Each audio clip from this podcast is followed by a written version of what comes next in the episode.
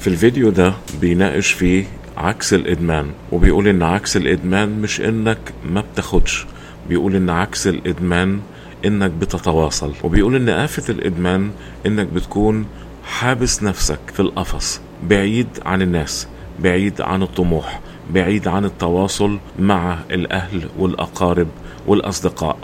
وجهة نظر ليها احترام. على أساس إيه وجهة نظره؟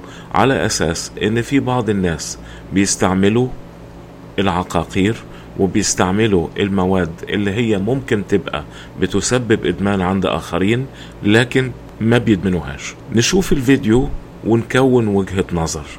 أنا مش بوري لك الفيديو عشان ألغي لك شيء أنت قريته لا عشان بحترم عقليتك.